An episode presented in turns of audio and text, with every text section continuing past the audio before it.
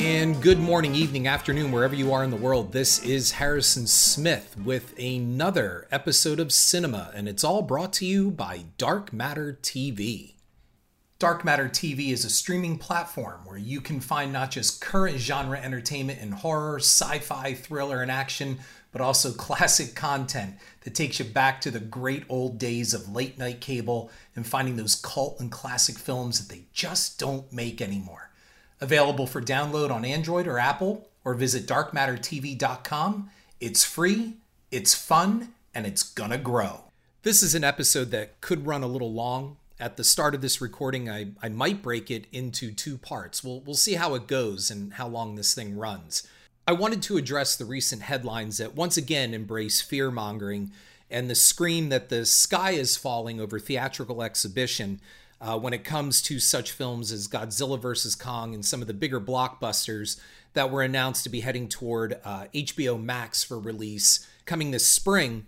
And in addition, uh, simulcast uh, they'd be showing in theaters as well too. And you've got people saying well this is it. This is the way it all ends. Uh, going to the movies the way that we've gone to the movies it's all over. Theatrical exhibition is in its death throes and that's it. It's all over. I don't believe that and this is more than COVID 19. From having a long history in theatrical exhibition, uh, I'm going to get into all of this and support my, my statement that theaters and theatrical release, uh, they've been in trouble for a long, long time, long before a pandemic and COVID 19. So I'm going to examine that and then come out on the other side to say that I don't think this virus and this pandemic is going to end things the way that we know it. I, I just firmly do not believe that. And I'm going to support why. But first, here is a brief history of theatrical exhibition. One of the first theatrical showings, if not the first theatrical showing, was in 1894 in America. And the owner of the film, it was a girl dancing, a silent film of girl dancing, was shown to reporters. And the owner was Charles Jenkins. And he called his projector a phantoscope. And then this Jenkins guy sold everything over to Thomas Edison, who promptly renamed everything the Vitaphone. Now, Edison opened his first official movie theater in Buffalo, New York. And then the first official permanent movie theater opened in 1902 in Los Angeles. And I believe it showed a 12 minute film. And most of you, or some of you, might know it was called The Great Train Robbery. Now, again, it was 12 minutes long. And the big thing about The Great Train Robbery is the fact that it boosted filmmakers' resolve to continue making movies. People saw that this can be something. And then by the 1920s and 30s, big names like studios were buying theaters like Paramount and Loews and Warner Brothers and Fox. And these giants dominated the business until there was an antitrust ruling that, that came out of the US Supreme Court right at the end of the 40s, around 1948.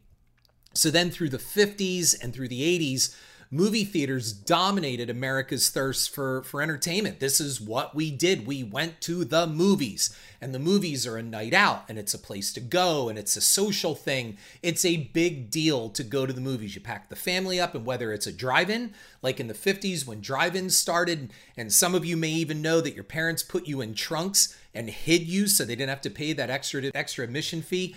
It created an American ideal so the movies, whether drive ins or in a theater, became a night out.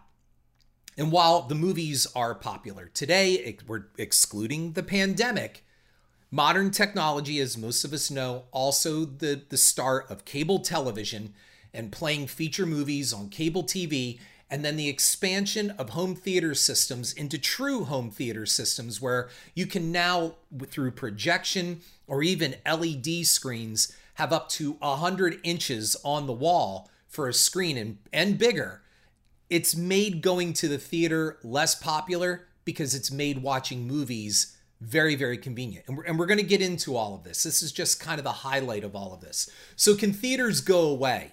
The truth is, is that the, the theater experience model was broken. I'm telling you, it was broken before COVID.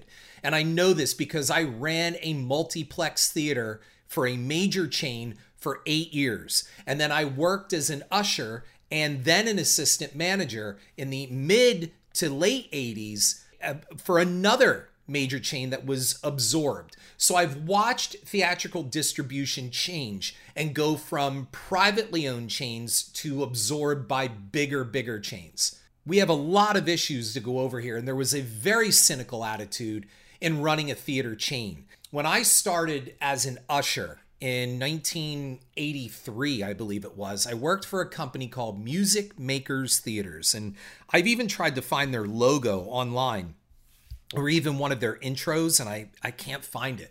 I don't know how long Music Makers was in business, but they sold out eventually to Loews Theaters, and then Loews sold over to Sony. And then the whole thing, I think, was absorbed by AMC or Cinemark. And you see what I mean? It's like Pac Man, they just keep gobbling things up. But I watched as theatrical exhibition changed because I started working the summer before the big 1984 season, and that was the 84 season of Gremlins and Ghostbusters and Star Trek 3 and The Karate Kid, and, and it can just go on and on and on. The Last Starfighter and yada, yada, yada. I watched as if you wanted to see these movies, you had to go to the theaters to see them, and most of all, experience them. Now, downtown, we had an old theater that used to be the only theater in town. It was called the Sherman, and that was a theater palace. And that was a difference between a multiplex and a theater palace because even though by the time I was old enough to start seeing movies at the Sherman, that theater palace had started decaying. So, what was once a regal place to go see movies, we're talking the big, opulent curtains on the side of the theater, and very fine architecture, and beautiful carpeting in the aisles, and plush seats, well, they had fallen in disrepair over the years, and by the time the late 70s and 80s rolled around and multiplexes started coming in, they changed the way that we were watching movies, and people were no longer coming to small theater palaces or single screen theaters. They were going to multiplexes with gigantic concession areas and huge lobbies, and we could now move large volumes of people through that lobby into the theater, get them out, and show that movie seven, eight times a day if you had to, depending on running time. So the attitude and the way that we started watching movies, or way we were watching movies, that changed. And it changed from an experience where some of you may be old enough listening this can remember a time when you went to the movies, it was an all day affair.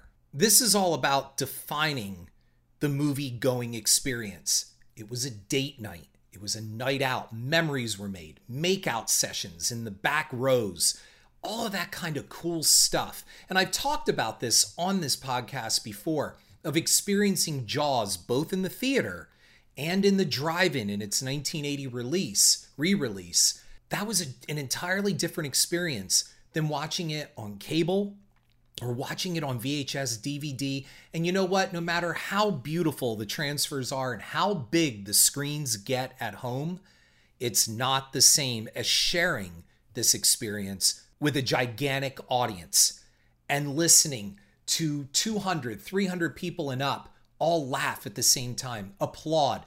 I remember seeing Superman 2 with Christopher Reeve in 1981, in the summer of 1981. And I remember when Superman returned, when he got his powers back, and he came back, and you see the Daily Planet newspapers blowing off the stack, and he flies up to the window and he says, just before he says the line, General, would you care to step outside? I remember the audience applauding like crazy. And then at the end, when Superman was flying carrying the American flag to return it to the White House, you don't get that at home. You don't get that on VHS, beta, you don't get that on DVD, and you don't get that on a 100 inch screen. That's only something that happens in the theater. So while HBO Max and other sites step up to replace theaters or think they're going to replace theaters, and once COVID is under control, are people going to ignore theatrical and go right for the experience in their homes? Let's look at some of the issues as to why you can see why the media is saying theatricals in trouble. But again, I'm giving you the both sides of the story and we'll go from there. Let's see what you think. What are the benefits of staying at home? Number 1, convenience. Number 2, you can watch it as many times as you want. Number 3, definitely price, okay? And then let's take in all the other factors, such as assholes, lots of assholes, people that can't shut the fuck up in a movie, people that bring their screaming, crying kids, people that are just obnoxious, they are on their cell phones, they're talking to each other, they're up and they're down, and they're up and they're down. And then you have to go to something that most of us never thought about before while we were growing up and seeing movies. And now you have to worry about if some crazy bastard has brought a gun into the theater and starts opening up on you. Never before did it, and except in the last couple years now, the last two years, have I gone to a theater and the first thing I've done with whomever I'm with is say, there are the exits right over there. Let's sit closer to the exit. And here's what you do if something happens, how to get down on the floor, and how to get the hell out of that theater. Why should we have to deal with these kind of things?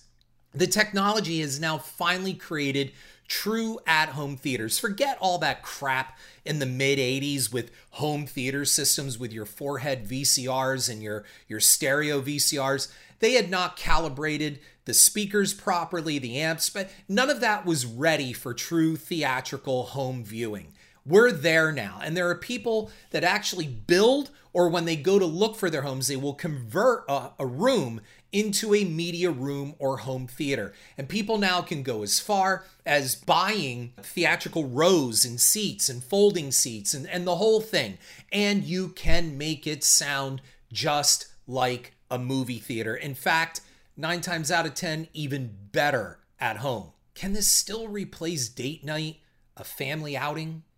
Well, one of the things too is I used to say all the time, even when I was running the movie theaters, and people would complain about the price, and I sympathized. And that is, you know, it used to be dinner and a movie. Well, now it's become dinner or a movie. The price just to bring your average family to a theater can top well over a hundred dollars, but you're not getting out for under 20.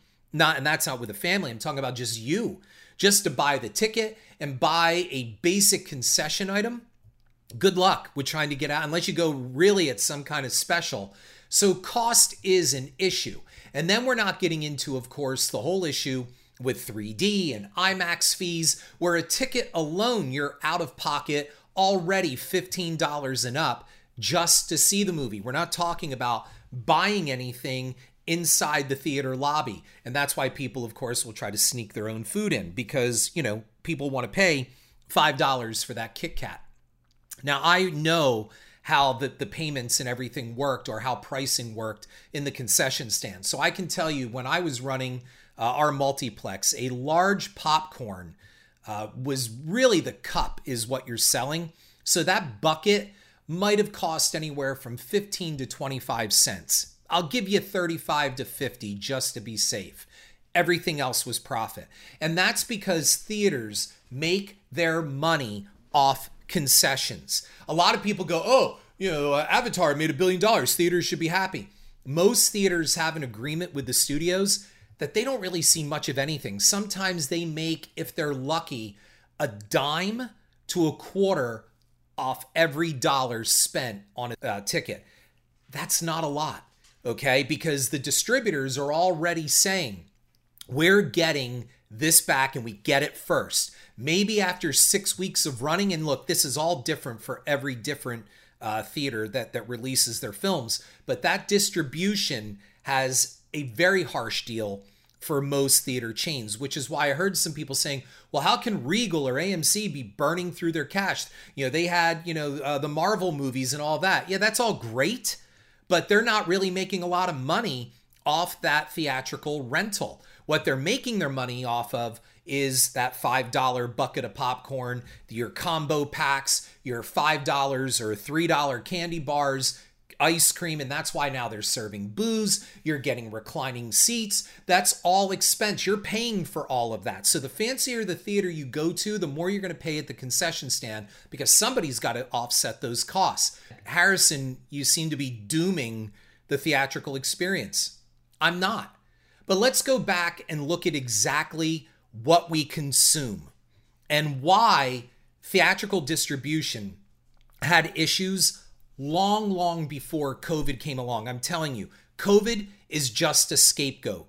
There's a far bigger problem, and it's not just with exhibitors, it's also with the theaters and the studio system itself.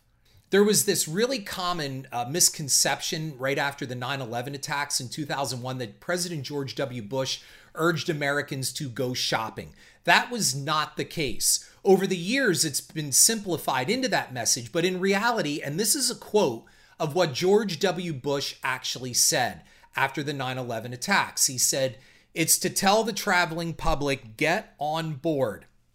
Do your business around the country. Fly and enjoy America's great destination spots. Get down to Disney World in Florida, take your families, and enjoy life the way we want it to be enjoyed. He was trying to convey, and look, just so we don't get all political in this 2020 political world, I am neither Republican or Democrat. I don't have an agenda. I'm telling you, this is what the man said. And people instantly wanted to take it out of context. He wasn't saying go shopping. What he was saying is don't let these attacks and the fear stop you from living your lives. Not once was the word shop or any form of it used. And again, this is not a political defense. Rather, something in that speech to a shocked nation did stand out to me, and it can be applied to the entertainment industry. While we were not directly urged to go shopping, the simplistic picture of consumerism, congruent to the picture of American life, was apparent from Bush. We have accepted an image of how life should be, and that is we should consume. So follow me here as I wind through all of this in this, what it could be a long episode, uh, going toward the actual filmmaking industry and the real issues behind this sudden fear that everything's going to HBO Max and streaming and theaters are going to vanish from the landscape. What this episode is about is really the, the reality that in, the industry wants us to believe in. Is life the pilgrimages to Disney? Is it all about consuming? Is that what enjoying life is all about? I mean, look, we're on the other side of Black Friday and COVID didn't stop people from doing that. And it's not stopping people from getting out in the malls and shopping. They'll run the risk of going into the ICU. So this goes the same for film. Is a good film all about updating? What do we really need to enjoy a movie? And can COVID and a pandemic take that away from us? So let's look at the concept of saturation. We are born. Almost instantly, we are barraged by commercials and media. We accept the mindset that our children must have name brand clothing. They have to be fed on the latest fad diet and marketed to their respective genders in a media driven message that simultaneously says we should strive for gender neutrality. Don't you love the hypocrisy of all this? Our perceptions of the world are almost instantly shaped. And then television. Television and online viewing assaults the young with images of vapid, smart mouthed, androgynous, and tarted up tweens decked in the latest products. In between programming is product porn, which, you know, toys and other items marketed with an image of wealthy children barkers and shills and dolls like Bratz and Monster High and Twinkle Toes do more to entice pedophiles than their child targets and the parents that must get them.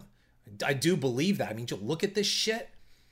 Again, all of this is marketed by shiny, happy children who hail from plenty of money with comfortable lives and a 30 second sensory assault. This doesn't include the majority of junk food ads on, on a kid outlet like even Nickelodeon. Count how many junk food ads are on these commercials. It's all about what's cool and now and the illusion of knowing more than what you really do. So by the time school starts, children are classified and tracked, even though your school claims that they aren't. They are. Any children showing the slightest deviation from the norm, questioning the system, showing boredom for the anticipated education, they're all told they have learning disabilities and a host of attention deficit disorders that, that can be alleviated by a bevy of medications that the pharmaceutical industries are more than happy to dispense to you ADD, ADHD, SD, AADD, the list fucking goes on. Outside the scope of this podcast, we have social anxiety disorders, various depressions, and other mental disorders that paint a picture of a strung out young adult population unable to cope. Harrison, where are you going with all this? What does this have to do with streaming to HBO Max? Stay with me. The internet then dovetails with the attention deficit issue and further immediate gratification. Don't buy films, download them, and don't wait for them to be released. Pirate advance copies to see it right away. consume every leak, consume every spoiler, sneak peek, leaked photo, footage, thus eroding the anticipation for a film and its ability to be an event or something special. And that goes also for trailer analyses. Let's break down a trailer. For example, Godzilla vs. Kong, they gave some kind of leaked footage from a Brazilian Comic Con, and it shows the total of maybe 10 seconds of new footage of Godzilla swimming underwater and Kong yelling. It looks like he's standing aboard that aircraft carrier thing and he's got a collar around his neck. Jesus Christ, somebody devoted 30 minutes to the analysis of this. Come on, man, just enjoy the shit. Why do we got to analyze this all the time and break it down frame per frame per frame? And the chances are pretty good you're wrong anyway. Then this internet attitude also adds to don't watch full films, Click on YouTube and watch clips from films, giving the illusion one has watched the full film, hit that 30 second or that 10 second skip ahead. One no longer has time to watch full movies. And now you've got sites that break a feature film down or create a feature film in 10 minute increments. Then you have your bootleg and streaming films that are immediately accessible, no waiting. They can be viewed on technology that debases this medium. You can find them. All my films are pirated on places, different places you can download on apps on your television and watch them like regular movies as if you bought the DVD. And then let's go also to the look of these new films. And while our minds understand that lavish green screening looks cartoonish and sometimes as fake as a 70s Godzilla movie, the viewer accepts that this is the new medium and the new standard. Some films were not meant to be watched on tiny tablet and mobile screens, let alone wide TVs at home. A byproduct in thinking is that movies are simply made with the click of a mouse and software. They aren't art. That's the common misconception. They're product to be consumed. Disney World is not so much an amusement park, but rather a three dimensional commercial. There's this new perception by a new generation. Black and white films are old and boring, and long movies, and I'm putting them in quotes, put the word long in quotes, well, they're boring too. Anything over two years now is old and is dated. The film industry adjusted slowly to this new consumer. As the millennials came into their own and Generation Z came onto the horizon, well, we entered into a world of remakes and reboots and reimaginings. The new generation's world was already structured for pure consumerism. Movies were no longer events that made a summer magical or defined a decade or even brought a message. The industry adjusted to make them pure, consumable product that, like the auto industry, could be updated into better models and lines every year. So the 1980s saw the rise of the VCR as the cable industry blanketed the country and studios joined to rush to get their films out onto cassette. I've talked about this before on a previous podcast. And now that allowed the consumer to directly control their own viewings. The consumer technology sector responded with new TVs, giant screens, projectors, new and bigger picture tubes, and, and before the microchip and LED revolution coming in less than two decades, everything was changing. Home theater systems started popping up. I worked at a video rental store in 1984 and personally helped install dozens of surround sound big screen systems in giant homes and two bedroom trailers. The movie theater was relocated to the living room in the form of four head VCRs, projection televisions, and speakers dotting walls. But did that really stop going to the movies? Look, I'll argue studios made a major mistake, and I've said this before, in releasing certain films to home video. As films are selected for historical preservation by our federal government, I contest particular films were meant for the big screen only and were compromised by their home video and TV releases. This is really no different than the argument against colorization of black and white films, which started in the 1980s, I believe. Some films were specifically shot in black and white. They were done that way for a reason by the director. When colored by computers, they lose their impact, their contrast, their shadings, and even whole inferences and subtext and all that kind of meaning are lost through that colorization process. Alfred Hitchcock deliberately shot Psycho in black and white.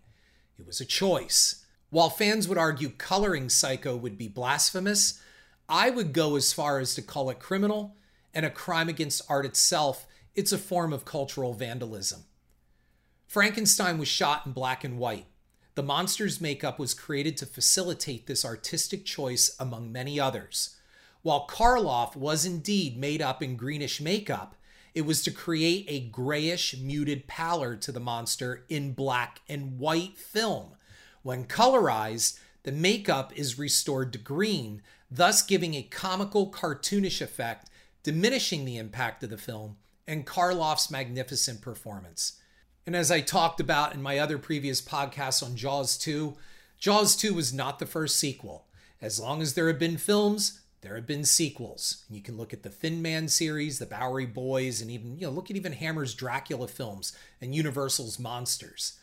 Yes, books and even songs have sequels, but film sequels are the most interesting and they're the most accessible to mainstream consumer society.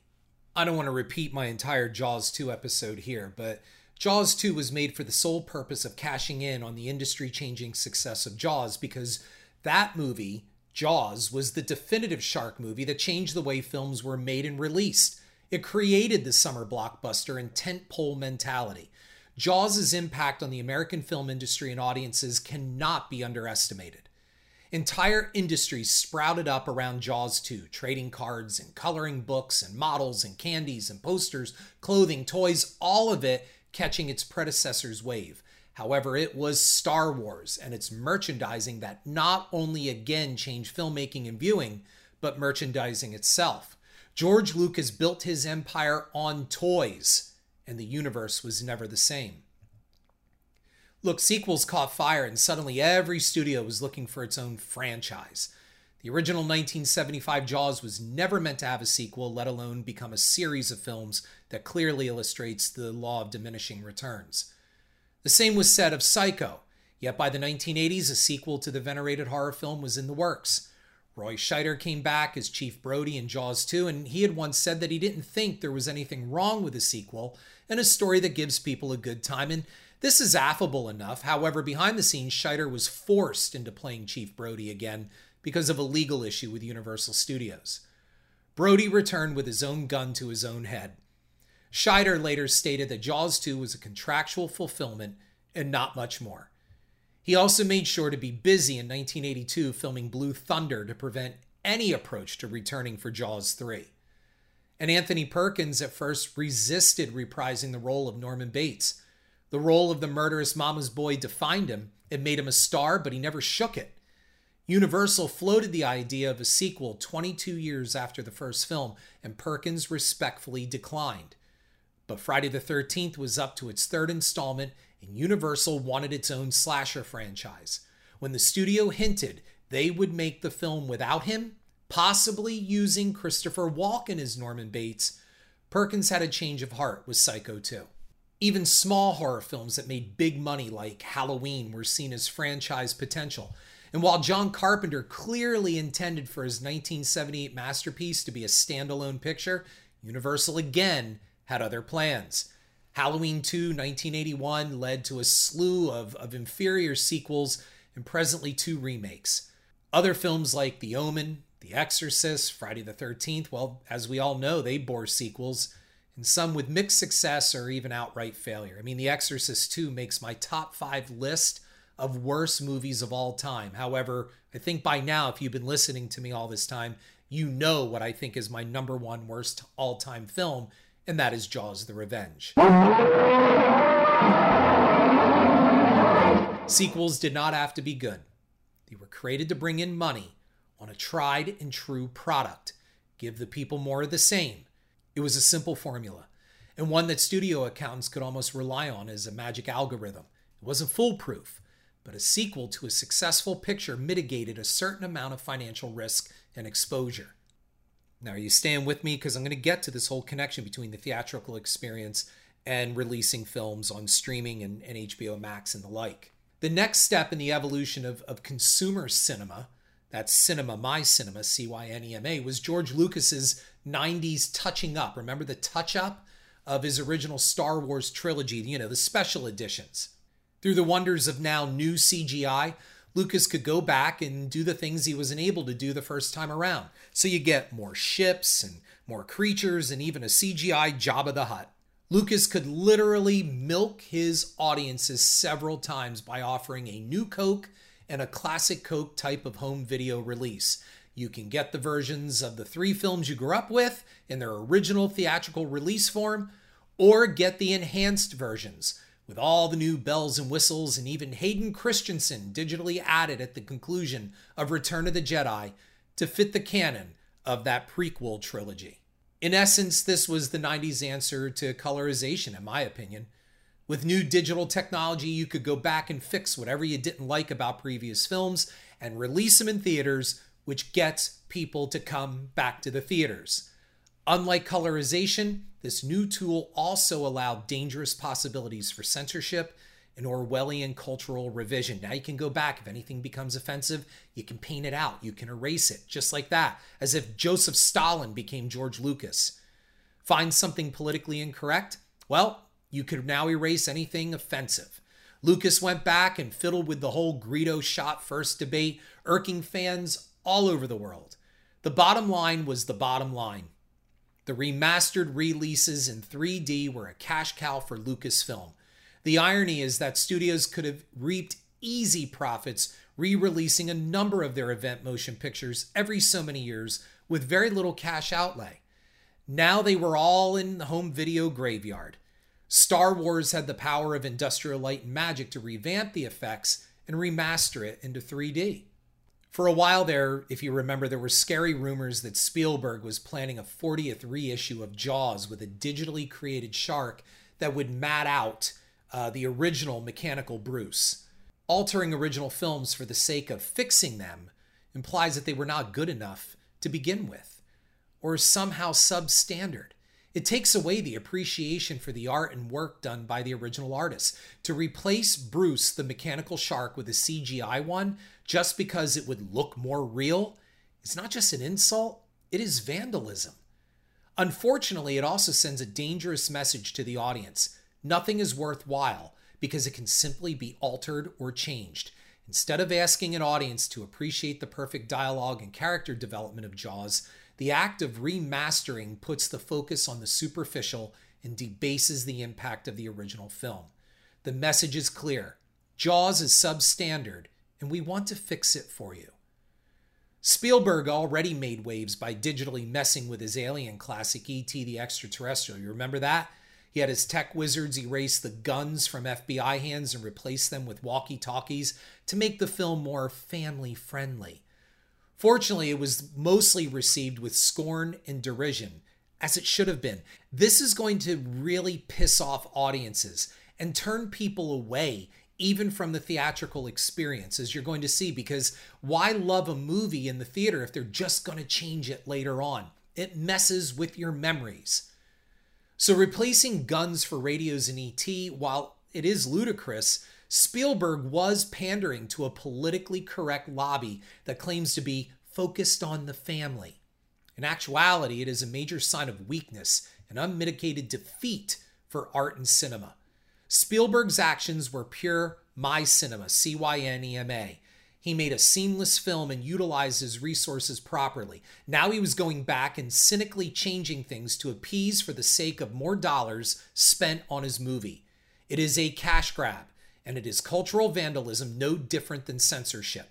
Sequels, digital restorations, what does this have to do with consumer cinema and most of all, going to the movies? So, as I conclude this first part, it comes down to the fallout. The focus on turning films into malleable product creates a lack of appreciation for the filmmaking process. There is no longer any type of need for emotional investment into a film you know that sooner or later it will be retouched or remade or rebooted. The Godfather no more needs a remake than the Mona Lisa needs one. Films went from art to reusable products in the space shuttle era. The shark from Jaws looks fake. Really? You really think that the CGI Spider Man stuff in Sam Raimi's original film didn't look like a cartoon? The green screen backdrops of the plotting and leaden Hobbit films rivaled the natural beauty of New Zealand. I mean, it definitely was cheaper to shoot, probably, or was it? While Bruce the shark is not the most realistic creature on screen, he represents a piece of new technology created out of devotion and necessity of the time. Universal courted ideas for Jaws like Disney animating a shark or, or actually trying to train a real great white before Bob Mattey came out of retirement and made an iconic monster. To go back and blithely erase what Mattey worked hard on and his artistry to appease a generation lacking imagination who needs everything delivered in literal form is nothing short of reprehensible, man. So we're going to continue this, and I'm going to bring this all home to the theatrical experience actually surviving and offering some remedies for that, and why streaming is akin to the sky is falling. This is Harrison Smith. Thank you for listening. I look forward to talking to you on our next episode. Thank you.